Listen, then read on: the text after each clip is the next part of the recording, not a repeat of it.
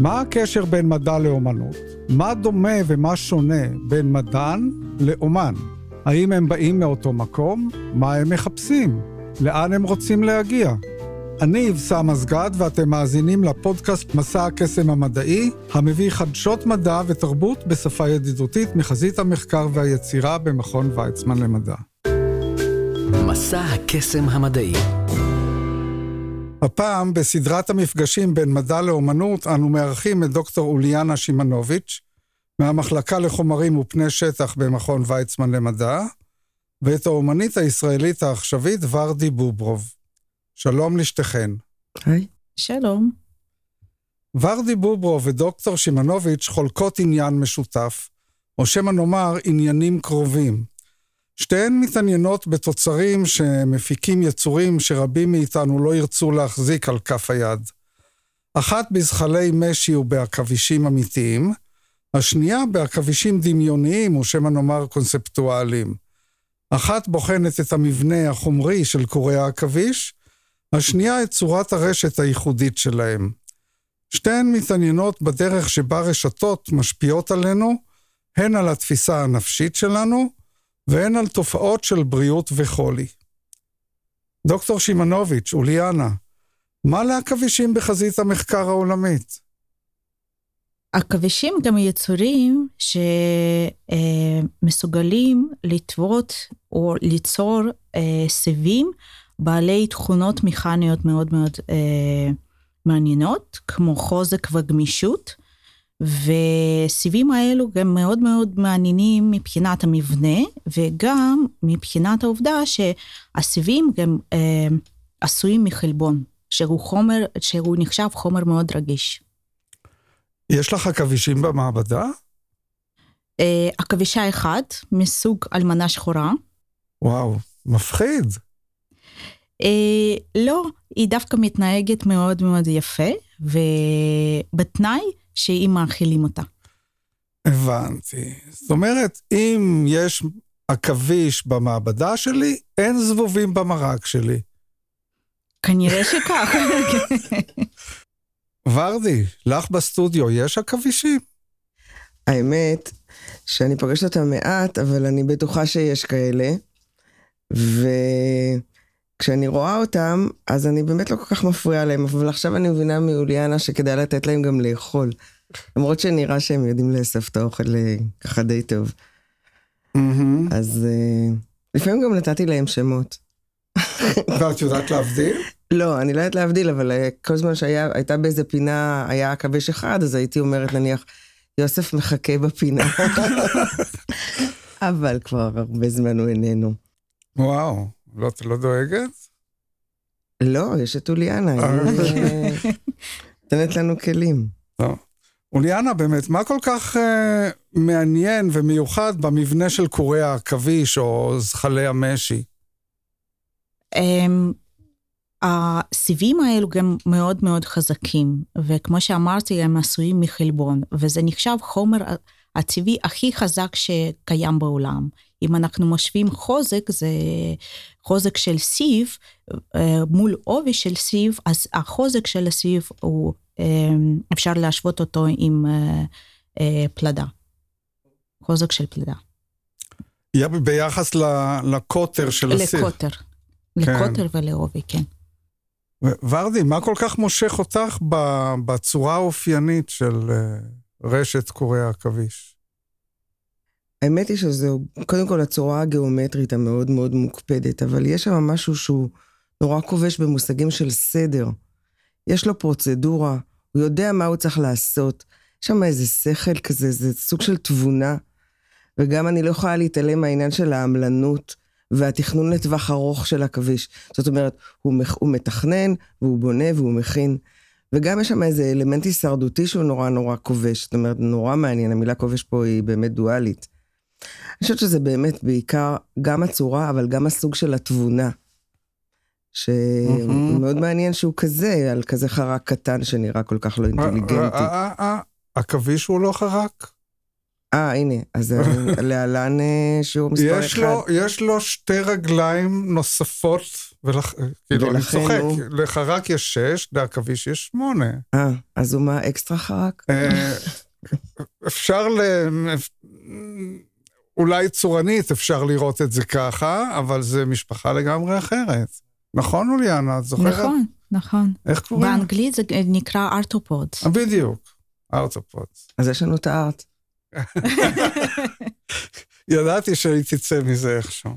טוב, רגע, בואו נעשה סדר. ארתופודים, או פרוקי רגליים בעברית, הם מערכת בעלי החיים הגדולה בטבע. בתוכה יש כמה קבוצות. אחת מהן היא החרקים, שלכל אחד מהם יש שש רגליים. קבוצה אחרת היא הכבישאים, ששם לכל אחד יש שמונה רגליים, ויש ביניהם עוד הבדלים, אבל זה לא הנושא שלנו כרגע. אוליאנה, מה הצלחתם לגלות או לפתח במחקר העכשווי שלכם? אתם, אנחנו נדבר על זה בהמשך עוד הרבה, אבל אם אנחנו רוצים לסכם את זה בשני משפטים. אז אה, קודם כל אנחנו עובדים על הבנה של המבנה וסדר אה, שקיים בתוך הסיב בודד, ולאחרונה הצלחנו ליצור קפסולות משי זעירות שמדמות את המבנה של הקוקון. או הגלמים, גולם שעוטפים את זחלי משי, והזחל משתמש את זה בשביל להשלים את המטאבוליזם שלו מזחל לפרפר או אש. מה שנקרא. אז אנחנו uh, הצלחנו לדמות את זה בסקאלה המייקרו, שזה uh, בגודל מאוד מאוד קטן, ואפשר להשתמש בקפסולות האלו לצורך ייצוב והובלה של חומר מאוד רגיש, כמו תרופות למיניהם, נוגדנים שגם מאוד רגישים לכל מיני פרמטרים כמו החום של הגוף ומרכיבים אחרים. זאת אומרת, מדובר פה בסוג מסוים של חיקוי. לקחתם מערכת שקיימת בסקאלה אחת, בחומר אחד, העברתם אותה לסקאלה אחרת ולחומר אחר. נכון, כמעט. אז כמעט, כן. בסדר, כמודל. נכון. אז זה סוג של חיקוי, והעניין הזה של החיקוי מחזיר אותי אלייך, ורדי. המיצב מלכודת, סימן שאלה, מעשה ידייך, עשוי כולו מגומיות משרדיות, שמחוברות זו לזו בקשר שטוח, והמיצב הזה מדמה או מחכה רשת ענקית של קורי עכביש בגודל של גובה של יותר מאדם גבוה אפילו, וזה מציב בפני המתבוננים איום שקט, שנראה ממש כמו מלכודת, בלי סימן שאלה. איך פתאום... קמה אישה בבוקר ומתחילה לטוות חיקוי של קורי עכביש. כאילו, זה לא... נכון. האמת היא שהמסע עם הגומיות התחיל קצת לפני קורי העכביש, אבל הרעיון של המחשבות על קורי העכביש התחילו דווקא כשהייתי ב-2016 בתוכנית שהות אומן ב...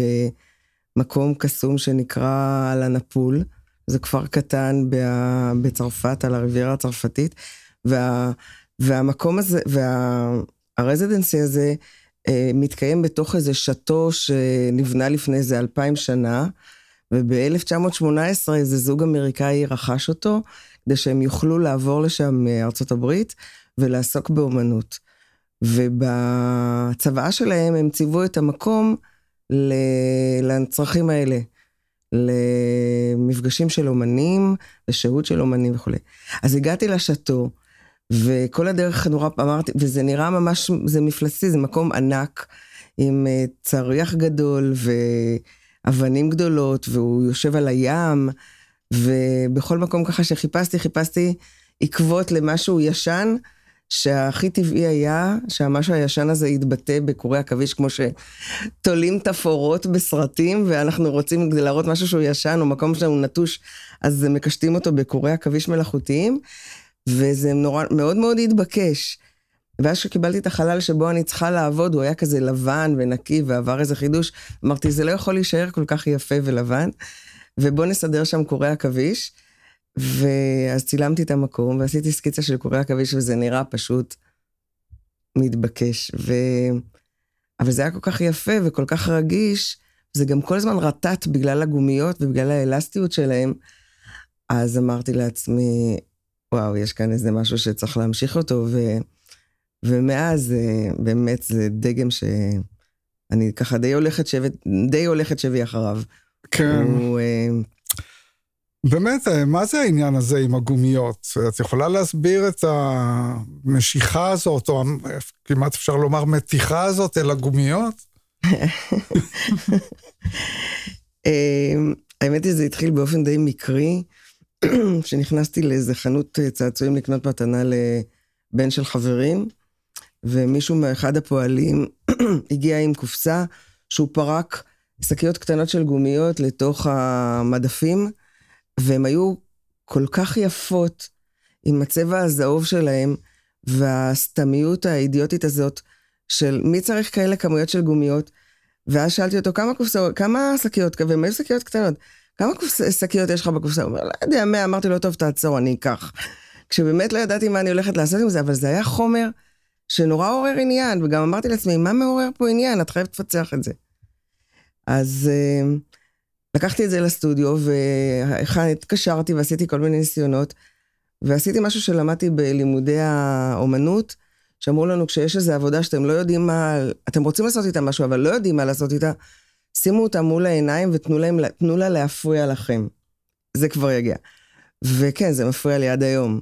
אה, כן. באופן מאוד מאוד טוב, אבל בעיקר בעיקר אהבתי אה, בגומיות, לאט לאט ככל שהתחלתי להתעסק בהם, את, התכון, את היחס בין החומר לבין התכונות שהוא מייצג גם, ב, גם כלפינו כבני אדם.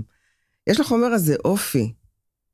קודם כל הצבע שלו. לגומי? בדרך כלל אנחנו היינו אומרים, אל תהיה גומי, אתה נמתח, אתה מתכווץ. זה בדיוק זה. בדיוק אין זה. אין לך אופי. אז, אז זהו, אז לגומי יש אופי והוא מאוד מאוד עקשן, ו, והוא באמת, אה, אפשר להגיד ככה, מאוד מגובש. הוא יודע מה הוא רוצה, הוא יודע עד איפה הוא מוכן להימתח. אה, כן, ואם מישהו ימדוד... יבדוק... מה שנקרא, עד כאן. עד כאן, ממש עד כאן, ואל תמתח את הגבולות שלי, כי אם תמתח אני אצליף בך. דבר שקורה לך, את האי הזה הקטן מההצלפה של גומייה סתמית, אבל גם יש בו איזה משהו פונקציונלי מאוד מאוד פשוט, מאוד מאוד... אה, אה, זה משהו שמתעסק בפרוצדורות, בסדר, במשרד, משתמשים בו לארוז. זה איזה חומר שמא, שכבר שנים לא עבר שינוי. זו אותה גומייה טיפשית לכאורה, אבל היא לא. אנחנו לא מחפשים משהו אחר. ואת קושרת אותה בקשר שטוח. את טורחת לומר קשר שטוח. מה, את uh, סקיפרית? היית בצופים? לא, לצער... מה זה ההתעקשות הזאת על הקשר השטוח? הקשר השטוח, אני, לא, האמת היא שאני לא ממש מתעקשת עליו, אבל הוא פשוט, זה הקשר. אבל uh, אני, גם פה יש את העניין, אה, אין, לא, אני לא הייתי סקיפרית ואני לא יורדת ים, ולצערי גם לא הייתי בשום מקום שקשור בים. הקשר היחיד שלי לים זה שנולדתי בבת ים. אולי זה עזר, אני לא בטוחה, אני מסופקת, אבל... אבל... אבל בתוך הקשר השטוח, עצם העניין של השימוש במושג קשר, זה גם משהו שאני משתמשת בו כאשר אני חושבת על העבודות האלה, כי ב, רק, לא רק בעברית, אבל לפחות בעברית יחסית לאנגלית, המושג קשר הוא באמת דואלי. מצד אחד הוא קשר שיש בו את הרכיב הפונקציונלי, שאנחנו קושרים שני דברים, כמו שתי גומיות, ומצד שני זה גם קשר במושג, במובן של bonding, שזה קשר בין אנשים, וזה גם מה שקורה ב... זה מה שאני מנסה שיקרה גם בעבודות האלה. Mm-hmm. הרשת, ה web הזה של קורי העכביש, האיום שלה הוא... הרשת היא חיקוי, זיוף, תקראי לזה איך שאת רוצה, אבל האיום שהיא משגרת אלינו הוא איום אמיתי לגמרי. אז זהו, כאן יש בדיוק את הסימן שאלה שאני שמה על ה... שאני כותבת מלכודת ומוסיפה את סימן השאלה, האם זה נכון. כי uh, יש לנו את כל הזיכרונות uh, שבהם אנחנו מתייחסים לכל מיני דברים כמיים, כולל הרשת ה... כולל רשת הקורי העכביש, שמזכירה משהו כזה מאיים, או משהו שאנחנו קצת חוששים ממנו, או כל מיני חרקים, או משהו אחר עם המילה ארט שאמרתם. ארתופודים. ארתופודים, אה, שמפחידים אותנו, ואנחנו, ואין הרבה היגיון בפחד הזה. אנחנו לכאורה נרתעים מזה. מצד שני, יש בכס, ב, ברשת, ברשת הכורים הזו, אה, איזה משהו מאוד אה, פייטני, מפתה, אה, אבל גם, בגלל הגמישות שלו, אנחנו גם יכולים לעבור אותו בלי להיפגע. ואז יש איזה מין כזו מערכת יחסים של אה, חשש ומשיכה, שאני חושבת שעובר בתוך, ה, בתוך הרעיון הזה שאנחנו מנסים לייצר מלכודת, אבל היא עשויה בעצם מגומי. ואז אנחנו יכולים לקיים את מערכת היחסים הזו שמאפיינת הרבה דברים שאנחנו עושים בחיים. כן, זה... של לנסות לעשות עם זה משהו. זה בראש שלנו. לגמרי בראש שלנו. מסע הקסם המדעי. בואו ננסה לעבור רגע לעולם האמיתי. אה, ואוליאנה, המחקר הזה עם החומרים, אה, שאולי כדאי טיפה להרחיב על, על הסוג חומר שאנחנו קוראים לו חומר מרוכב, הרי הכורים האלה הם חומר מרוכב באיזושהי צורה. אבל לפני שנגיע לזה אולי, יש איזה שהם יישומים באופק שאפשר לחשוב עליהם? אה, לא, בלי לפרט יותר מדי, אבל... או שזה מחקר בסיסי שאנחנו רוצים להבין נקודה. זה בהח, בהחלט יש יישומים ואנחנו משלבים מחקר בסיסי, אבל העבודה הזאת ספציפית על אה, משי, אה, אה, ללא שום קשר אם זה משי של עכביש או משי של זחל משי, אז בהחלט אנחנו כבר יכולים ככה לכוון ליישומים, לדוגמה כמו הובלת, הובלת תרופות או ייצוב תרופות שגם מאוד מאוד רגישים כמו שאמרתי, וגם האופי של הקפסולות מאפשר להשתמש בקפסולות האלה להובלת תרופות ש... עלולות לעבור את מחסום דם המוח, כי הקפסולות האלו יש להן תכונות מיוחדות. מצד אחד הן הידרופוביות, כלומר דוחות את המים, מצד שני הן די הידרופיליות בשביל לעבור אה, לעבור את המחסום. כלומר... אלה, הם... אלה הקריטריונים בשביל לעבור אה, מחסום דם מוח? חשבתי שזה טיפה יותר מורכב, לא? מחסום דם מוח הוא מאוד מאוד הידרופובי. זה איפה ששכבה ההידרופובית מאוד אה, דוחה מים, פוגשת את הדם. ודם, אנחנו יודעים שזה מאוד הידרופילי, אוהב מים. אז יש פה אי התאמה, לכן המון המון דברים לא יכולים לעבור למוח. זה כל כך פשוט, אני חשבתי שזה... זה הרבה יותר מורכב, המחסום הזה. העברה, ברור שהיא הרבה יותר מורכבת, אבל חומר צריך, חומר שיהיה מסוגל לעבור את מחסום דם המוח, צריך אה, לכלול את שני הפרמטרים. הוא גם צריך להיות הידרופובי מספיק בשביל לעבור את זה, והידרופילי מספיק בשביל לזרום עם הדם. בשביל להחזיק כן. גם משהו בפנים, כן. אנחנו הרי מעבירים חומר שהוא לפעמים די נוזרי. נכון, נכון. הכורים האלה, בואי נדבר רגע על הכורים בהשוואה לגומיות שדיברנו עליהן קודם.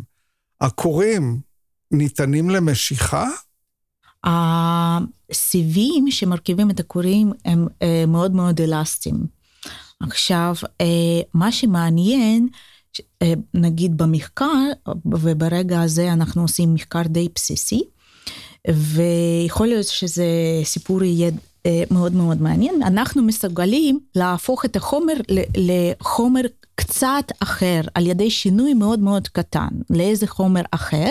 אתה מכיר את הפרושים? אה, לצערי הרב כן. אתה יודע שיכולת הקפיצה כן. לגובה של פרושים נובעת מזה שלפרושה, בוא נגיד ככה, יש אה, נוכח חלבון מסוים, והחלבון הזה הוא, הוא נקרא רזילין, והוא מאוד מאוד דומה למשי. אבל לחלבון הזה יש יכולת להימתח ולהתכווץ בחזרה, בחזרה לאותה צורה. אז אם בגלל האלסטיסיות וגמישות של המשי, על ידי מודיפיקציה קטנטנה, שינוי מאוד קטן, אנחנו גם מסוגלים לעשות את המשחק הזה, שמשי יהיה מסוגל להימתח ולהתכווץ בחזרה. אז כלומר, אפשר להפוך את המשי לכל דבר ש, שיבוא לנו. מדהים, רגע, מי שקופץ בין הפרושים זה תמיד הפרושה? התקלת אותי, אבל נראה לי שכולם קופצים. זהו. כן. אז לא, כי את אומרת, החלבון הזה קיים אצל פרושה. גם פרוש, אה, פרוש אומרים? פרוש, כן. פרוש, כן. אז זאת אומרת, יש פה שוויון מגדרי. נכון, בטח, כן, כן. יש שוויון מוחלט, אוקיי. כן. לא, כי למשל, אני יודע, אני יש לי נכדות, אז הנכדות, כל החיות שהן פוגשות זה סוסה, כלבה, לביאה. אין, אה, כאילו, לא קיימים אה, אה, השני. בסדר, כן. אה, וההרכב אה, של החומר המרוכב, אולי כדאי להגיד כמה מילים על מה זה חומר מרוכב. אה, אז הרכב אה, של סיב משי בודד, למעשה, אם אנחנו מסתכלים על אה, קורי עכביש, אה, ואנחנו ככה נתמקד על סיב בודד, למעשה מה שאנחנו רואים זה לא סיב אחיד, זה כמה סיבים ננומטרים מאוד מאוד קטנים שלא נראים לעין, שמרכיבים את הסיב הבודד. ואם אנחנו נפרק את הסיבים ו- וככה נרד לסקאלה של סיב הבודד, סקאלה ננו- ננומטרי, יש שם גם סדר. יש שם אה, נגיד אה, אזורים מאוד מאוד אה, קריסטלינים שמסודרים לפי הסדר מסוים, והסדר קובע את התכונות כמו גמישות או קשיחות. אם אנחנו נשנה את הסדר, אז אנחנו נוכל ללכת ל... אה, נוכל לקבל חומר יותר גמיש או יותר קשיח.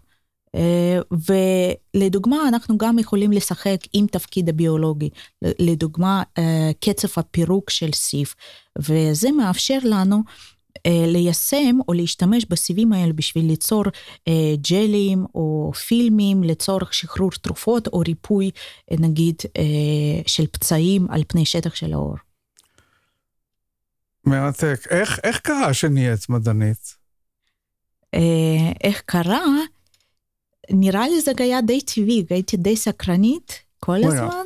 איפה נולדת? איפה, איך זה ילדה היית? איך התחלת להסתכל דווקא על עכבישים או על דברים אחרים, אצטרה?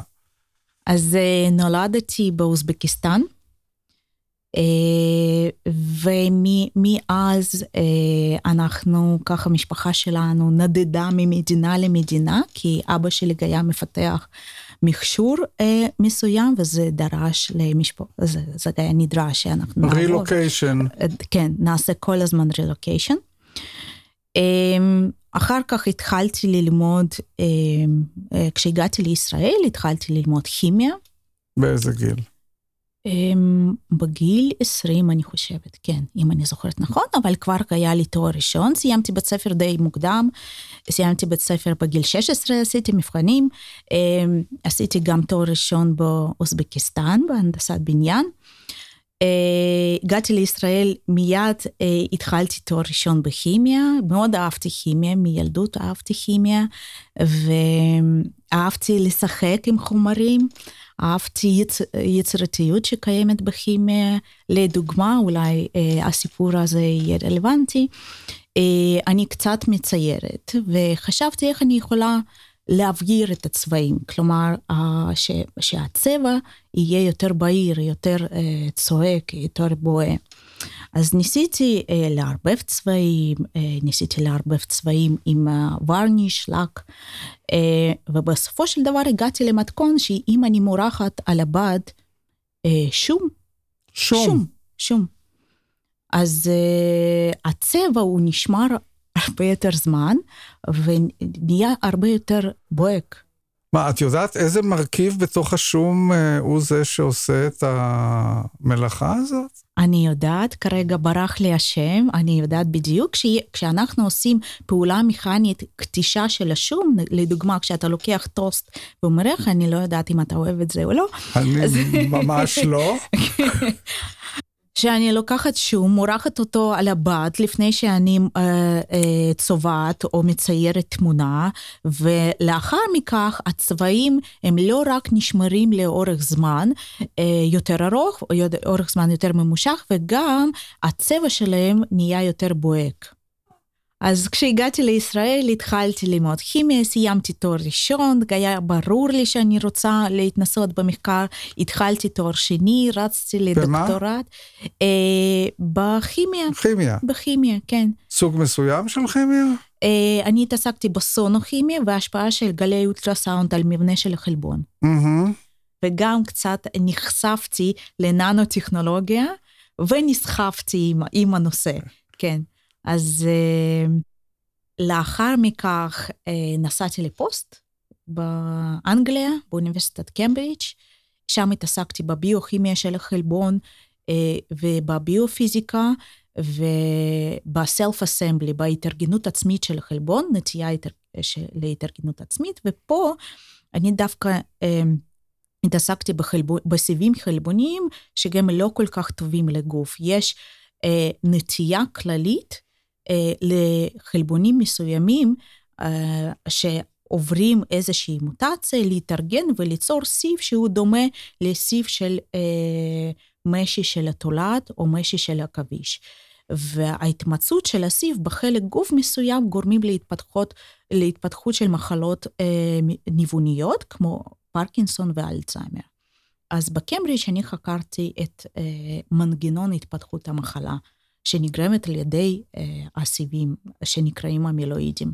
איך עלה לך הרעיון לנסוע דווקא לקמברידג'? כי בדרך כלל ישראלים שגומרים פה דוקטורט נושאים את עיניהם מערבה יותר.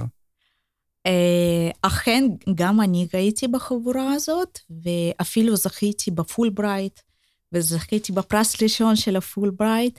נסעתי לארצות הברית, ראיתי כמה מעבדות שהציעו לי אה, להצטרף אליהן כפוסט-דוקטורנטית, ומצד שני נסעתי לקמברידג' וגם ראיתי מעבדות שלהם. את המקום של ניוטון. המק... כן, אה, את המקומות המדהימים, לא רק של ניוטון, גם של ווטסון קריק, אה, גם הפאבים שגם אה, דיברו הרבה, יש, יש בקמברידג' ובאנגליה תרבות הפאבים, כלומר, מגיעים לפאב ומדברים, ממשיכים לדבר על המדע. מדע על הבר. מדע על הבר, נכון. אז מאוד אהבתי אווירה, מאוד אהבתי גם נושא. אה, וגם חשבתי שבקיימברידג' אני אלמד יותר, אה, כלומר, אה, אני אקבל יותר ידע שזה מעניין אותי, של, במדע בסיסי. ועשיתי decline עם שברון לב לפולברייט, והלכתי בסופו של דבר לקיימברידג', ולא מצטערת. דבר שהוכיח את עצמו, כן, כן בדיוק. כן. ורדי, איפה את גדלת? אני גדלתי בבת ים, אה, עם הרבה פחות, אה, לצערי, הרבה פחות אה, ניידות. פשוט הסיפור שלך מרתק כל פעם מחדש, אני לא, כל פעם אני שומעת על עוד דברים. גדלתי בבת ים, ליד הים, זה היה מאוד נחמד, ילדות רגילה. אני חושבת שהקשר שלי לעולם הזה של החומרים הגיע טיפה מאוחר יותר. אני, אה, כשהגעתי לתיכון, אה, כל הזמן חלמתי שאני אמשיך אחר כך לימודי אומנות בבצלאל, אבל אימא שלי הייתה ניצולת שואה, ואני כנראה, כנראה, היא חשבה שנולדתי, כשהיא ילדה אותי, היא ילדה אותי עם שתי יציקות בטון על הרגליים, ושאני אהיה, ואומנות זה נחמד מאוד, אבל צריך לחיות. אה, והיא הייתה באמת אישה מדהימה, אז היא אמרה לי, קודם תלמדי משהו, ושיחזיק לך את האומנות, ואחר כך תעשי מה שאת רוצה, אני לא אתערב לך. אה, ואז אה, למדתי במגמה ביולוגית, ועשיתי כיתה י"ג אה, לפני, זאת אומרת, במסגרת כזו של עתודה צבאית מצומצמת, ולמדתי להיות טכנאית כימיה, ואז הגעתי למעבדות חיל האוויר. ובמעבדות חיל האוויר באמת הייתי בהתחלה במעבדות, במעבדות הכימיה, שבדקנו שם דלקים וגזים וגריזים ואיזה עבודות רגילות. ואחר כך עברתי למעבדה המטאלורגית, אז היה שם את כל, כל ה... כל הדברים שקשורים במטאלוגיה, והייתה גם אה, מעבדה של פולימרים. בקיצור, נחשפתי לכל הדברים האלה. וזה באמת מאוד מאוד כובש, כי זה מרתק, זה באמת להיות, אה, להיות בחנות, אה, חנות משחקים, חנות ממתקים. זה, של הטבע. שכן, זה ממש ככה. אז אני חושבת ששם היו, ה, היו הניצוצות הראשונים, זאת אומרת, העניין הראשון שגיליתי בחיבור בין אומנות למדע, מדע, לא אפשר לקרוא לזה מדע יחסית למה שאוליאנה מתארת, שזה באמת אה, פסגת המדע, דברים מרתקים. אבל זה היה שם, היו שם את ה, כמה דברים קטנים ראשונים. וזהו, ואז אה, היו עוד כמה תפניות קטנות בדרך, ובסוף באיזשהו שלב אה, בחיים אמרתי שאם אני לא עוצרת את הכל והולכת ללמוד אומנות, אז אני כבר אוותר על אומנות, ולא הסכמתי לוותר, ועצרתי קריירה אחרת, ו... שלא קשורה למעבדות, אה, והלכתי ל... תליתי את הנעליים והלכתי ללמוד אומנות כמו שצריך. איך אתן רואות את הקשר, את הקשרים בין מדע לאומנות? אני חושבת שגם במדע וגם באומנות יש איזה אה, רכיב של חוסר ודאות, שמתחילים באיזושהי נקודה שלא תמיד אנחנו יודעים איפה היא תסתיים, יש איזה מחשבה על איזה, יש איזה, אני יכולה לומר באומנות, שאני רואה בדמיוני איזה דימוי, אבל, אה, אבל ברוב המקרים, או אפילו אני יכולה לומר, לפחות במקרה שלי, בכל המקרים, אה, התוצר הסופי, אה, וזה מאוד מתחבר למה שאמרת לפני רגע, התוצר הסופי הוא קרוב למה שחשבתי שיהיה, אבל הוא אף פעם לא אחד לאחד. וכששואלים אותי מה אני עושה, אז אני אומרת, אני מתחילה בסקיצה ומסיימת באסקלציה. שזה באמת המצב שקורה הרבה פעמים, ו... ומתחילים באיזושהי נקודה, וזה מתפתח, ושולח זרועות לדברים נוספים שמעוררים סקרנות, ומאיזה נקודה קטנה או איזה קו קטן, זה יכול להתפתח לעבודה גדולה, והתכוונו לעשות משהו קטן. ובשיחה מקדימה שהייתה לי עם אוליאנה, אוליאנה תיארה אה, דברים נוספים בתוך המחקר שלה, וכבר ראיתי את זה בעיניים. זאת אומרת, ראיתי את, ה, ראיתי את הדימוי של מה שהיא מתארת באופן ציורי, או, באופ, או כרעיון של איזה מיצג או משהו. זאת אומרת, יש כאן איזו הזנה הדדית, בגלל שאנחנו יודעות את הכיוון הכללי שאליו אנחנו חותרות, אבל זה מין כזו דרך שלעולם לא תסתיים. מאוד התחברתי למה שהיא תיארה כרגע, שבעצם אי אפשר לעצור במסע הזה.